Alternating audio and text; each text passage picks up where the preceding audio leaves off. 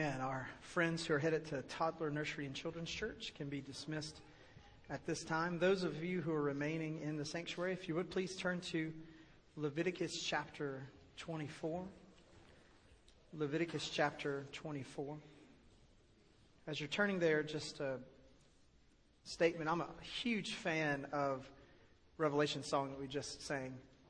And uh, I've always liked the way that we've done it here at Sylvania. Um, and I really do like the add-on of the bass solo.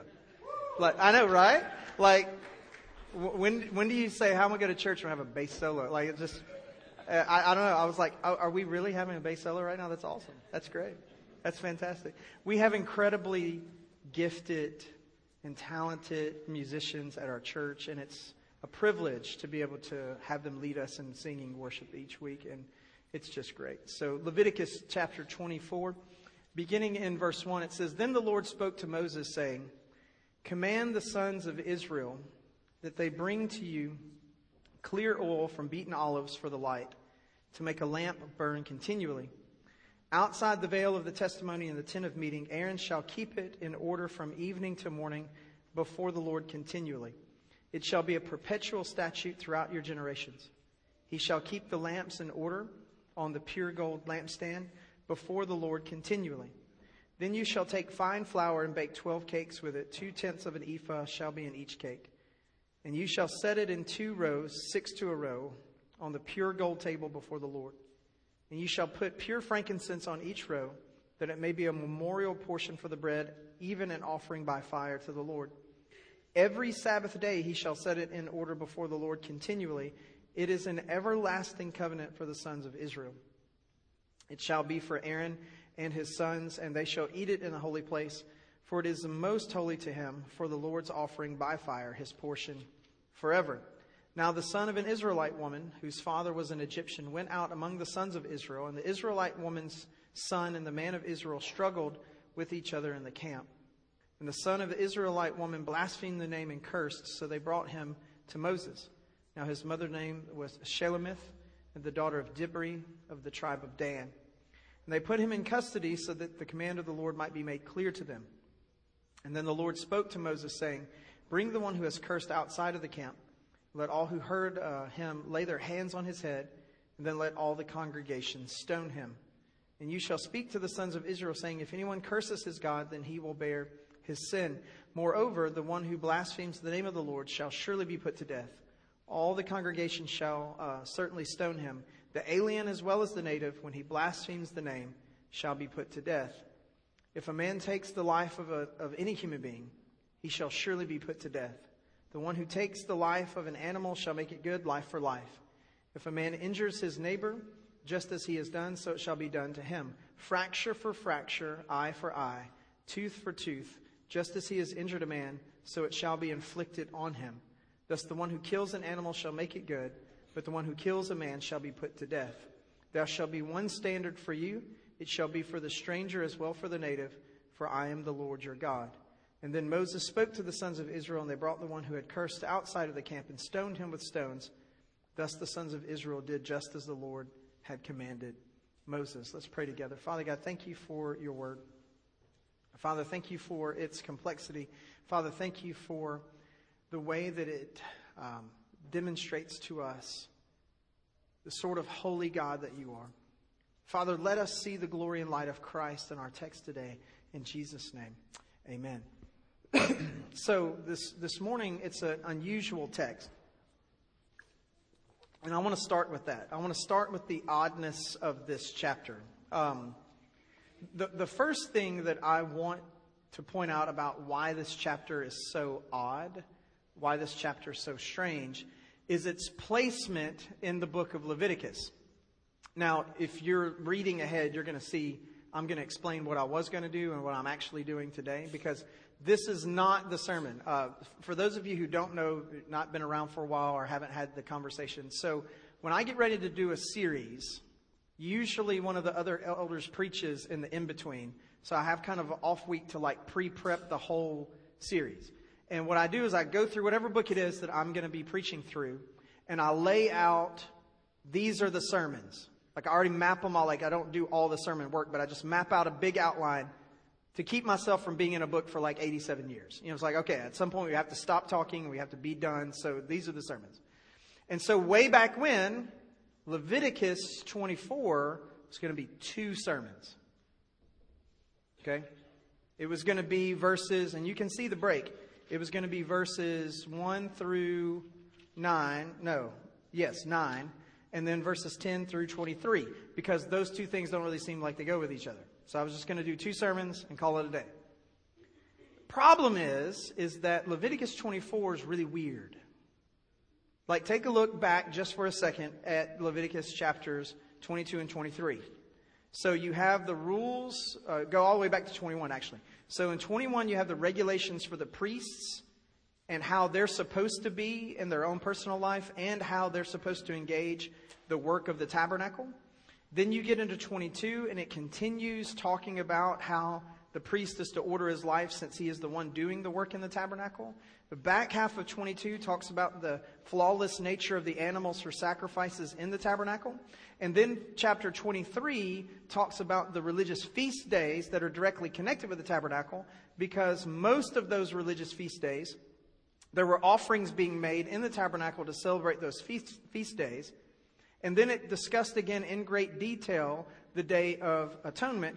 And then if we were to fast forward to next week, chapter 25 talks about the sabbatic year and the year of Jubilee and the law of redemption and how that works and how that interplays. And then right in the middle of all of that, there's some stuff about some lamp oil and some bread and a guy who blasphemed God and the great injunction an eye for an eye and a tooth for a tooth, the concept of divine judgment and divine justice. Completely disconnected from everything else that's going on in Leviticus. In fact, most Old Testament scholars are baffled by the location of this chapter in the book of Leviticus. Because if you're just reading through Leviticus, if you were to take chapter 24 out, it just flows real nice to go from 23 to 25. Like, actually flows better if you were to do that. There's a whole lot of other places in Leviticus that this, or at least parts of this chapter, would have made more sense. And it's just kind of oddly placed, just weird. But then it's not only oddly placed in the whole book, the chapter itself is weird because it starts out talking about the, the oil for the lamps, how the lamps are supposed to be burning all the time, and the bread that's supposed to be brought into the table on the Sabbath day, and how that's supposed to be there all week, and then another portion of bread is supposed to replace it, and that the priests, are, this is the bread that the priests are allowed to eat from the table once the Sabbath runs, and he's supposed to bring new bread each week and that sort of thing. And it's like, okay, so we're talking about like what the tabernacle environment's supposed to look like. And then they break into a very rare narrative story in Leviticus about some guy and another guy who got in a fight and in the middle of the fight, the guy swears and takes God's name in vain, and they take him into custody and they decide they need to kill the guy, and the community stones him to death. And Moses gives the law hey, this is what it's like when, you know, if you kill a human or if you kill an animal, eye for an eye, tooth for a tooth, fracture for a fracture. We've all heard that verse, and we've heard it in the New Testament. And it's like, that has absolutely nothing to do with anything related to the life of the tabernacle or the bread or the lamp oil. It's just this random story just stuck right here in the middle of all these regulations about the tabernacle and feast days. And so I'm, I'm just going to tell you, uh, I'm not by training an Old Testament scholar. And so I, I, I did a lot of dig, deep digging on this because I needed help. And all the guys who could help me said. Like, and so I get really stressed out when the guys who are supposed to know basically spend 18 pages saying, I don't really know what's going on here. Because um, that's how scholars do it. You know, normal people, if they don't know, they say, I, I don't know. And scholars spend 18 pages and 73 paragraphs and a whole bunch of really big words and three languages. And at the end of it, you go, oh, he said he didn't know. And so that's, and so I spent a lot of time reading a bunch of guys who are supposed to know saying, I don't know. Um, and so I'm not going to be a lot of help to you this morning as to why this chapter is so weird. Because the guys who are supposed to know don't know. Why is this here and why is this located this way? And why does it seem so out of place? And why does internally it seem so out of place? And so, what I was going to do is, I was going to preach the first nine verses by themselves, and we were going to talk about the bread and the lamp. And I was going to preach the last verses by themselves, and we were going to talk about divine judgment and justice. And I was just going to ignore it. But then the Lord convicted me that, you know, we don't ignore stuff when we're dealing with things in the Bible. So there is a connection. And we're going to try to find it. We're going to try to do what the scholars have not been able to do this morning in our worship. No, I'm kidding. We're not going to do that. Um, but there is a connection, and I want us to see at least the general connection, the thing that everybody can agree on as to why this is here. So, first, this first nine verses, there's a connection to the work of the tabernacle. These are the lamps that are supposed to be burning continually. This is the bread that's supposed to be offered every Sabbath day 12 pieces, six rows by two. This is the, this beautiful thing. Now, it's in the context like the feast days were of the notion of the Sabbath. Okay? So we have this work of the tabernacle and the place where the sacrifices for those feast days in the preceding chapters would be made. Connect it with the notion of Sabbath bread when all of those feast days celebrated some version of the Sabbath with them. And all of that is connected to the notion of divine judgment. Because in case you've just missed it the whole time that we've been in Leviticus, the work of the tabernacle is predominantly a work expressing, talking about, or dealing with divine judgment. That's why they're making most of the offerings. Some of them are Thanksgiving offerings, yes. Some of them are free will offerings, yes. But most of them are guilt offerings, sin offerings, burnt offerings. There's some notion of there's divine judgment to be had. I don't want that divine judgment to fall on me. I need some sort of substitute in the middle of this. And I think the connection here that we have in this weird chapter that's weirdly placed is the tabernacle is the designated place where God's divine judgment is met with mercy. But God's divine judgment never ceases. Make sure the lamps never go out. Make sure that you can always see the sacrificial place. Because you will always need access to the sacrificial place. Because God's divine judgment is perpetual and eternal. And every time you bring one of these animals and then you sin again, you need to bring another animal. And I think that there's this connection, but this really wild thing that's happening with the presence of the bread is the presence of the bread, this grain offering, is a celebration of God's provision and God's mercy. So just as God's divine judgment is ever present and can be seen at the sacrificial altar through these lamps that never go out, so too can God's provision and mercy be seen by the bread that is spread in front of that altar that is always there, declaring, yes, my judgment is always against you, but my mercy is also always available to you as my people. And I think that this is a really great picture that God is connecting across these chapters that can be easily missed if we don't look at it closely. And so, why then the narrative story in the middle? It's a demonstration, I think, of how God's justice works in this particular economy. You have a man who struggles with another man. Now, it never says that he killed the man. But there was a conflict, there was a fight. Now, I've seen fights where when the fight's over, there wasn't really a fight. You know, it's like that was that was really or or the thing the guys used to do at one of the schools I went to, they'd lock shoulders and they'd kind of walk around with their heads touching each other. Man, man, man, man, and then nobody ever did anything, and it's like that total waste of my time. But then, but, but then I have seen and been in a few fights where like, oh, it was a fight. And there were injuries. There was wounding. There was pain. There's fractures and whatnot. Like all the stuff that's listed in here. Eye for an eye, tooth for a tooth, fracture for a fracture, life for life. And so we don't know the full extent of this conflict, but in this conflict, in this fight that took place, Someone was at fault. It seems from the description that the one who blasphemed was the one who was at fault. That seems to be the indication.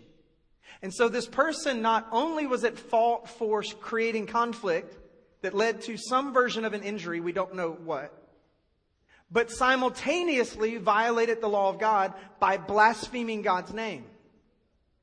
Which, by the way, all comes under the umbrella of God's divine judgment.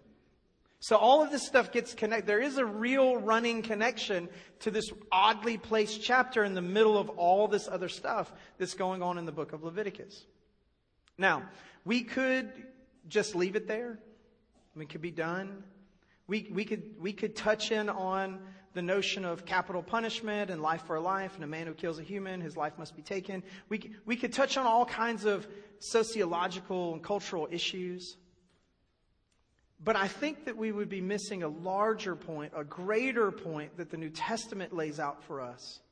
And the fact that this chapter, chapter 24, as odd and as strange as it is in its placement and its internal context, is actually a fantastic and wonderful picture of Jesus Christ and his church. And so I think that's where I want us to spend the rest of our time together this morning is looking at this reality. Now, we're going to do a little Bible drill action this morning. So, kids, help your parents out because they're not ready for this. So, I want everybody to flip over to Revelation chapter 21. Revelation chapter 21. So, in this text of Leviticus chapter 24, there's a mandate given to Aaron and to the priest to make sure that the lamps that are before the place of sacrifice never go out, that there's always light there. In fact, it uses the language of this is an everlasting covenant. This is something that needs to happen in every perpetual generation. So, j- just, just for kicks this morning, are the because when the tabernacle ceased and the temple began, the same lights were in the temple. Are those lights lit right now? No. They haven't been lit for almost 2,000 years. Temple was destroyed in 70 AD. But how can this be an everlasting covenant and perpetual statute in all of your generations? That the light before the place of sacrifice will always be lit. How can this be? Revelation chapter 21, verse 23. In fact, I, I, wasn't going to do this, but I want, I want to, let's back up. Let's back up a couple of verses from verse 23 to, to verse 1. Okay, that's a couple of verses. Then I saw a new heaven and a new earth. For the first heaven and the first earth passed away, and there was no longer any sea. And I saw the holy city, the New Jerusalem, coming down out of heaven from God, made ready as a bride adorned for her husband. And I heard a loud voice from the throne saying, Behold, the tabernacle of God is among men. This is Leviticus, by the way. Remember, Leviticus is predominantly about the regulations of the tabernacle, which preceded the temple. And the tabernacle is a temporary dwelling reality. It's not permanent. It does not have a foundation. It's a tent that can be moved around from place to place. As God leads the people, the people carry the worship of God with them wherever they go. So there's, there's intentionality here, not using temple language, using tabernacle language in the eschatological reality of the book of Revelation. Now, here's what it says. The tabernacle of God is among men, and he will dwell among them. He will. Not it will. He will. The tabernacle of God, the dwelling place of God among mankind, is found in a person, and that person's name is Jesus Christ. It's not a location, it's not a building, it's not something that you knit together. It's not something that you stand up. It's not a place that you go to. It is an individual, and his name is Jesus Christ. So let's keep looking. He will dwell among them, and they shall be his people, and God himself will be among him. That's the incarnation. That's, that's what that is. What, what did we call Christ? We sing about it at, at Christmas time. Emmanuel, God with us. And what's he going to do? He will wipe away every tear from their eyes, and there will no longer be any death. There will no longer be any mourning or crying or pain. Why? Because the first things have passed away. And he who sits on the throne said, Behold, I'm making all things new. Very new covenant, old covenant language there. And he said, Write these words because they are faithful as true. And then he said to me, It is done. That sounds very familiar as well. I'm the Alpha and the Omega. I am the beginning and the end. I will give to the one who thirsts from the spring of water of life without cost. And he who overcomes will inherit these things, and I will be his God, and he will be my son. But for the cowardly and the unbelieving and the abominable and the murderers and the immoral persons and the sorcerers and the idolaters and all liars, their part will be with the lake that burns with fire and brimstone, which is the second death. And then one of the angels who had one of the seven bowls full of the last plagues spoke with me, said, Come here, I will show you the bride, the wife of the Lamb. And I want to pause because I'm not going to read all this till we get to verse 23. But I want to pause. He said, Come here, I'm going to show you the bride. And then he gives this description of the new Jerusalem. Not a description of a city, description of the people of God. So when you read through that, you're not looking for a newly built Jerusalem with a newly built temple and a newly built tabernacle. The whole chapter just said that's not it. Jesus is the tabernacle. The New Jerusalem is the people of God. Let me show them to you what that looks like. And then he gives this crazy, wild description of the city because John's trying to use words that are not fitting in human language to describe the glory of God's people when we receive full conformity to the image of Christ in the future resurrection. Words cannot explain. Words can't describe the glory of Christ as our head. Words cannot describe the glory of us as his body, his perpetual people, his eternal bride. It can't, there's human words can't find it. He's doing the best he can under the inspiration of the Holy Spirit, but words come short. And so he gives this magnificent description of this great city. And then verse 22. I saw no temple in it. Amen. Hallelujah. Praise the Lord. Because, friends, the temple is a demonstration regularly of the oppression of human sinfulness. The scripture makes this very clear. The laws and the rituals and the sacrifices and the regulations, all 613 of them that are listed in the Old Testament, plus the thousands upon thousands more that were added throughout the tradition of the millennia until the New Covenant, they all point to one thing and one thing only. Mankind is broken in sin and in desperate need of a Savior. And every time they would go into that tabernacle, and then when it was replaced with the temple, and every time they would go in that temple, it screamed out, I am a wretched sinner. I make a sacrifice. I leave, I sin again. I make a sacrifice. I leave, I sin again. I make a sacrifice. Thank God there's one day out of the year where we all make one big sacrifice, and then the next day we start it all over again. The temple is a reminder of man's oppressive sinfulness and need for a Savior. And it says here, in that great day, when the tabernacle dwells among us and we are made in His image, there is no temple. Praise God. There's no temple in it. Why? Because the Lord God, the Almighty, and the Lamb are its temple. And we get to the verse that connects us to Leviticus chapter 24. And the city Remember, the city's the people.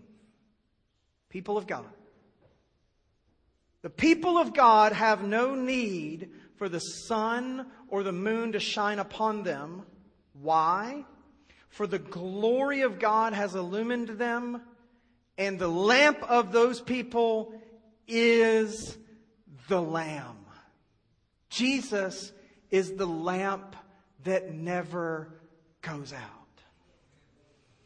And the beautiful thing is, is he's not shining a light on a sacrificial table in a temp- tabernacle or a temple.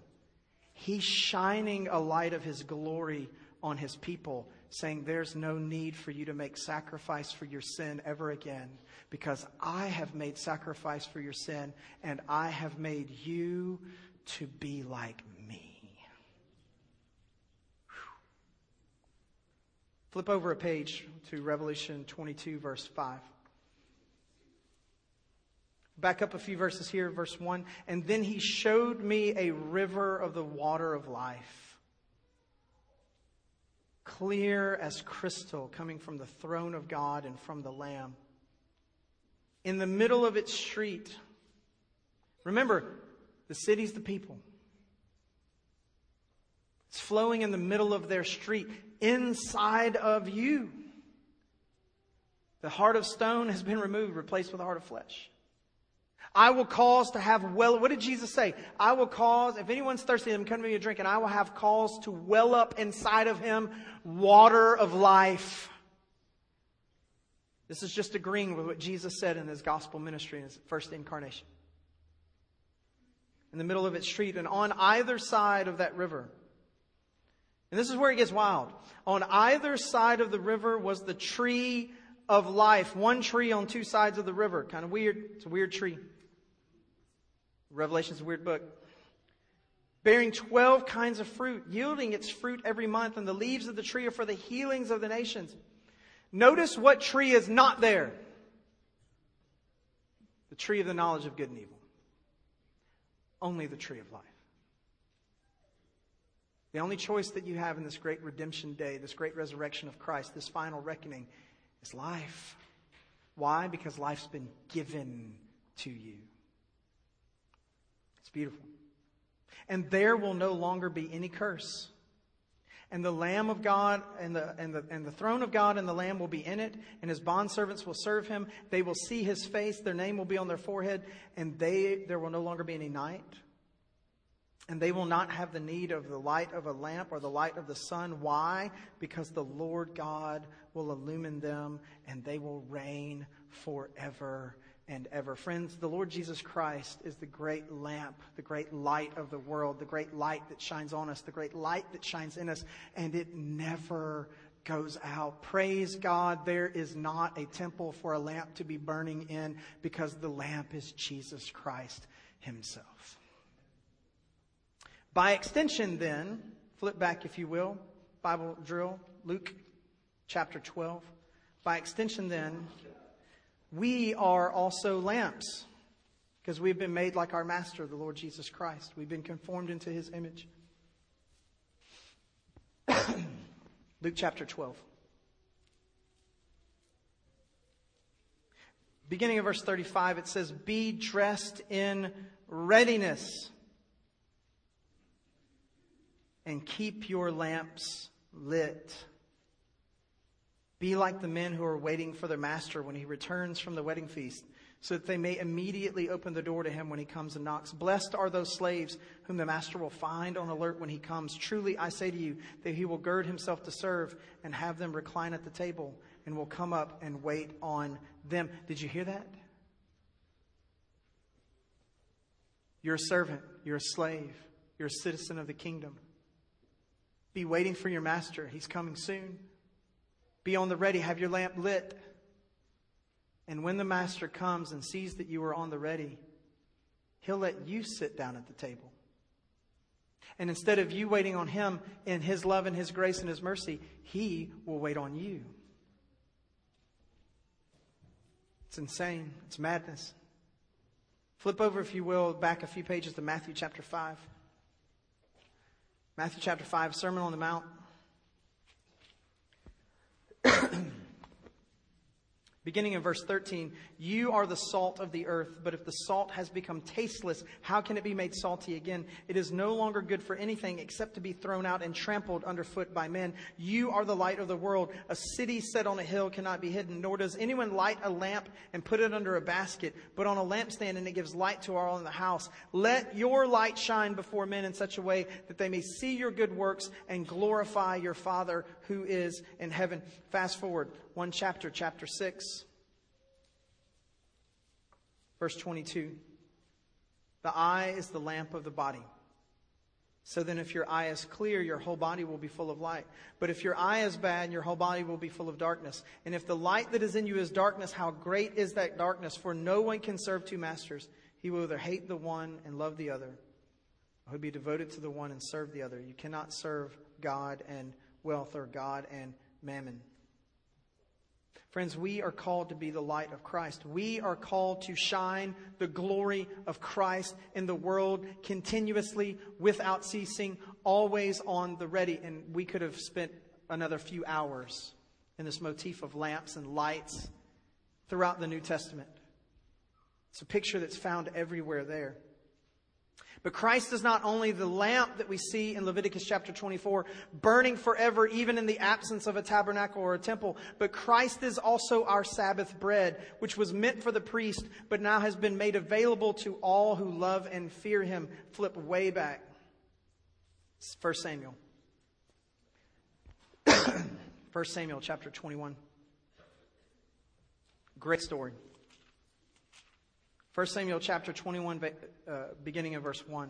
I'll give you a second to get there. To pull a Shane McGuire, it's on page 279.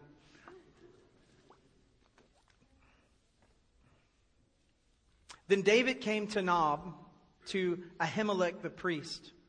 And Ahimelech came trembling to meet David and said to him, Why are you alone and no one with you? And David said to Ahimelech the priest, The king has commissioned me with a matter and has said to me, Let no one know anything about the matter on which I am sending you and with which I have commissioned you. And I have directed the young men to a certain place. Now, therefore, what do you have on hand? Give me five loaves of bread or whatever can be found. And the priest answered David and said, There is no ordinary bread on hand, but there is the consecrated bread if only the young men have kept themselves from women. And David said, answered the priest and said, Surely women have been kept from us as previously. When I set out, the vessels of the young men were holy, though it's not ordinary, though it was an ordinary journey. How much more today will their vessels be holy? And so the priest gave him the consecrated bread, for there was no bread there, but the bread of the presence, which was removed from before the Lord in order to put hot bread in its place when it was taken away. That's the bread from Leviticus chapter 24. Priests were supposed to eat that at the end of the week and then switch it out with new bread that was forever to be in the presence of the people. And King David, the great type of Christ, was allowed to consume that bread and give it to his companions who were with him. I want you to flip back forward to Matthew chapter 12. Matthew chapter 12. Matthew chapter 12. And I want us to go to Verse 1. At that time, Jesus went through the grain fields on the Sabbath, and his disciples became hungry and began to pick the heads of grain and eat. But when the Pharisees saw this, they said, Look, your disciples do what is not lawful on the Sabbath. But he said to them, Have you not read what David did when he became hungry, he and his companions? This is a reference to the 1 Samuel chapter we just read, which is a reference back to the bread was of, of the presence from Leviticus 24 how he entered the house of God, how they ate the consecrated bread, which was not lawful for him to eat, nor for those with him, but only for the priests? Or have you not read in the law that on the Sabbath the priests in the temple break the Sabbath, but yet are innocent? But I say to you that something greater, hear this, something greater than the temple is here. Amen. But if you had known what this means, I desire compassion and not sacrifice you would not have condemned the innocent, for the Son of Man is the Lord of the Sabbath. Friends, hear me this morning. That bread that's supposed to be perpetually and everlastingly as a covenant sitting out in front of the sacrificial table of the tabernacle and then later the temple, that bread, just like I did with the lamp, is that bread there? It's the easy one. I mean, come on. Let's take the easy A. Is that bread there? No. But there is a bread that sits before the presence of God's sacrificial place. And he invites us to come and eat it. But I'm not a priest. Come and eat it. But I'm unclean. Come and eat it. I'm not worthy. Come and eat it. I have no sacrifice to bring. I have no altar to make it on. Praise God. Praise God. When we come to Christ, we don't bring a sacrifice. When we come to Christ, we don't bring the grain and the incense and the drink offering and the wave offering and the animal to slaughter. We do not bring these things. Christ Himself is the priest. Christ Himself is the altar. Christ Himself is the sacrifice. Christ Himself is the bread. Christ Himself is the lamp. And He shines His light in the darkness of our heart. And He lets us feast on Him as bread from heaven and drink His blood as a communion cup. And He says, I will remember your sins no more, which was never the economy of the tabernacle or the temple. And so, what do we do then with the story in 24 of the man caught in blasphemy that gives us that great legal code of an eye for an eye? Leviticus 24, 17 through 23 speaks to us of God's great divine judgment an eye for an eye, tooth for a tooth, injury for injury, fracture for fracture. As it is done to the other, so it shall be done to you. The man who takes human life, his life shall be taken. The man who takes animal life, it shall be paid back in full. And then it says that they brought that man out. They laid their hands on his head. They drug him out into the middle of the community, and they all stoned him to death. Where do we see Jesus in this? Flip, if you will, back to Matthew, just a couple of pages. Matthew chapter 5, Sermon on the Mount. Beginning in verse 38, this is what Jesus says about Leviticus chapter 24. You have heard that it was said, an eye for an eye and a tooth for a tooth. But I say to you, do not resist an evil person. But if but whoever slaps you on the right cheek, turn the other to him also. And if any wants to sue you and take your shirt, let him have your coat also. Whoever forces you to go one mile, go with him too. Give to him who asks of you, and do not turn away him who wants to borrow from you. For you have heard it said that you shall love your neighbor and hate your enemy. Again, a throwback to Leviticus, Leviticus 19. In this case, we dealt with that a few weeks ago. But I say to you, love your enemies. Pray for those who persecute you, so that you may be sons of your Father who is in heaven, because he causes the sun to rise on the evil and the good. He sends rain on the righteous and the unrighteous. For if you love those who love you, what reward do you have? Do not even the tax collectors do the same? And if you greet only your brothers, what more do you have than any of the others? Do not even the Gentiles do the same? Therefore, and this is the mandate throughout Leviticus, multiple times, three different occasions, therefore, you are to be perfect, or better translation, holy, as your heavenly Father is holy. Leviticus 19 and others, also repeated in Deuteronomy chapter 18. What do we do with this concept? An eye for an eye, tooth for a tooth. I'll be straight with you. A wonderful governing practice for a nation. I, won't even I won't even like shrink back from saying that out loud from the pulpit. Equitable justice is a great practice for a nation. It just is. If you've done something severely wrong, you should be severely punished. That's just a great that's just a great practice for a nation. It just makes sense. However, I'm in this world, but I'm not of this world. I long for a city not made with hands. I long for a country far off that is not my own. I am the Israelite people wandering in the wilderness, longing to enter into the promised land. And the regulations that my king has given me are unlike any regulation that any nation has ever given its people. And he looks at me and he says, You are living in a world filled with broken sinners that have not been redeemed, just like you were before I redeemed you. And when you live in a land of people who hate you and despise despise you because they hate me and they despise me, you will not exact your vengeance on them. You will love your enemy. Why? Because that's what the gospel is. I loved my enemies. The nation of Israel needed a way to regulate the violence of their people. The United States needs a way to regulate the violence of its people. Every nation that exists in the world needs a way to regulate the violence of its people.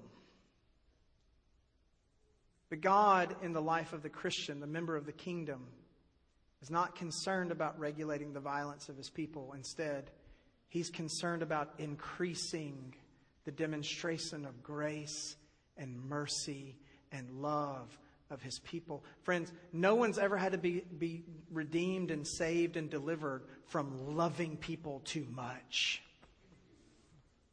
It's never happened. No parent has ever come to me and be like, man, my kid's just too nice and they share too much and they tell the truth way too often. I don't, uh, we got to really scale them back. Just, I think we need to set some goals. You know, they, they need to lie once a week. They need to steal something from Susie every once in a while. I just they push their brother over for no reason. I don't I don't know why the kid's so nice. I just uh, we got to work on this. Never that doesn't happen. We don't have to be redeemed and delivered from our desire for equitable justice and the regulation of society. All of us long to get ours. When we hear of someone being wrong, when we ourselves are wrong, we don't want to get mad, we want to get even. And what did Jesus Christ not do? He didn't do that. Like a sheep led to the slaughter, so Christ was.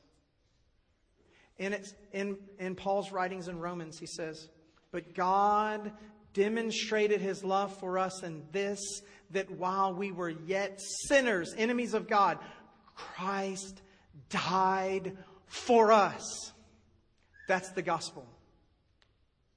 The gospel is me looking out at a world full of broken and fallen people, and my first thought not being, how can I have vengeance? My first thought not being, how can I have equity? My first thought being, how can I make this fair? But instead, my first thought being, how can I demonstrate the gracious, merciful compassion of a God who killed his own son that they might live?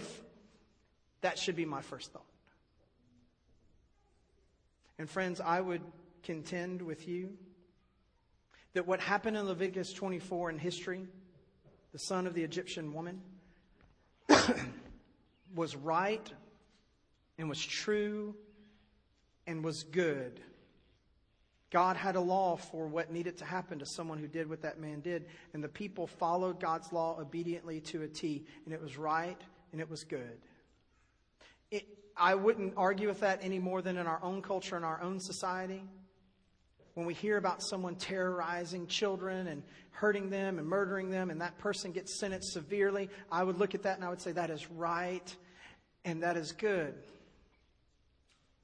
Friends, the difference between Leviticus chapter 24 and Matthew chapter 5, though, is the incarnation of Jesus Christ, the new covenant. And if that same person who were to hurt all those people were to hear the glorious, life changing gospel message of Jesus Christ brought to them by someone shining their everlasting lamp and they're giving the everlasting bread that Christ has given to us and loving our enemy where they are and doing good to those who hate and doing good to those who persecute and doing good to those who are, are wicked and evil and not turning our, blind, our eyes away in blindness toward them, but rather opening our hands of Christ to them. And that person were then to receive the bread of life and were to receive the light of Christ and they were to repent repent and they were to have life, friends, guess what? That is also right and good. The story's been going around. I'm going to close with this. The story's been going around, and I like it. Usually, most of the memes on the internet are train wrecks, but I like this one. When Paul the apostle died, he entered into heavenly glory to the welcoming hands of those he had put to death. That is the gospel. That's what the gospel does. It causes me to look at the one. Friends, there were people in the New Testament church in its early days that Paul jailed or killed their husband or their wife or their grown children, children who were orphaned because of the, the documents that he had to be a terrorist against the church of the Lord Jesus Christ.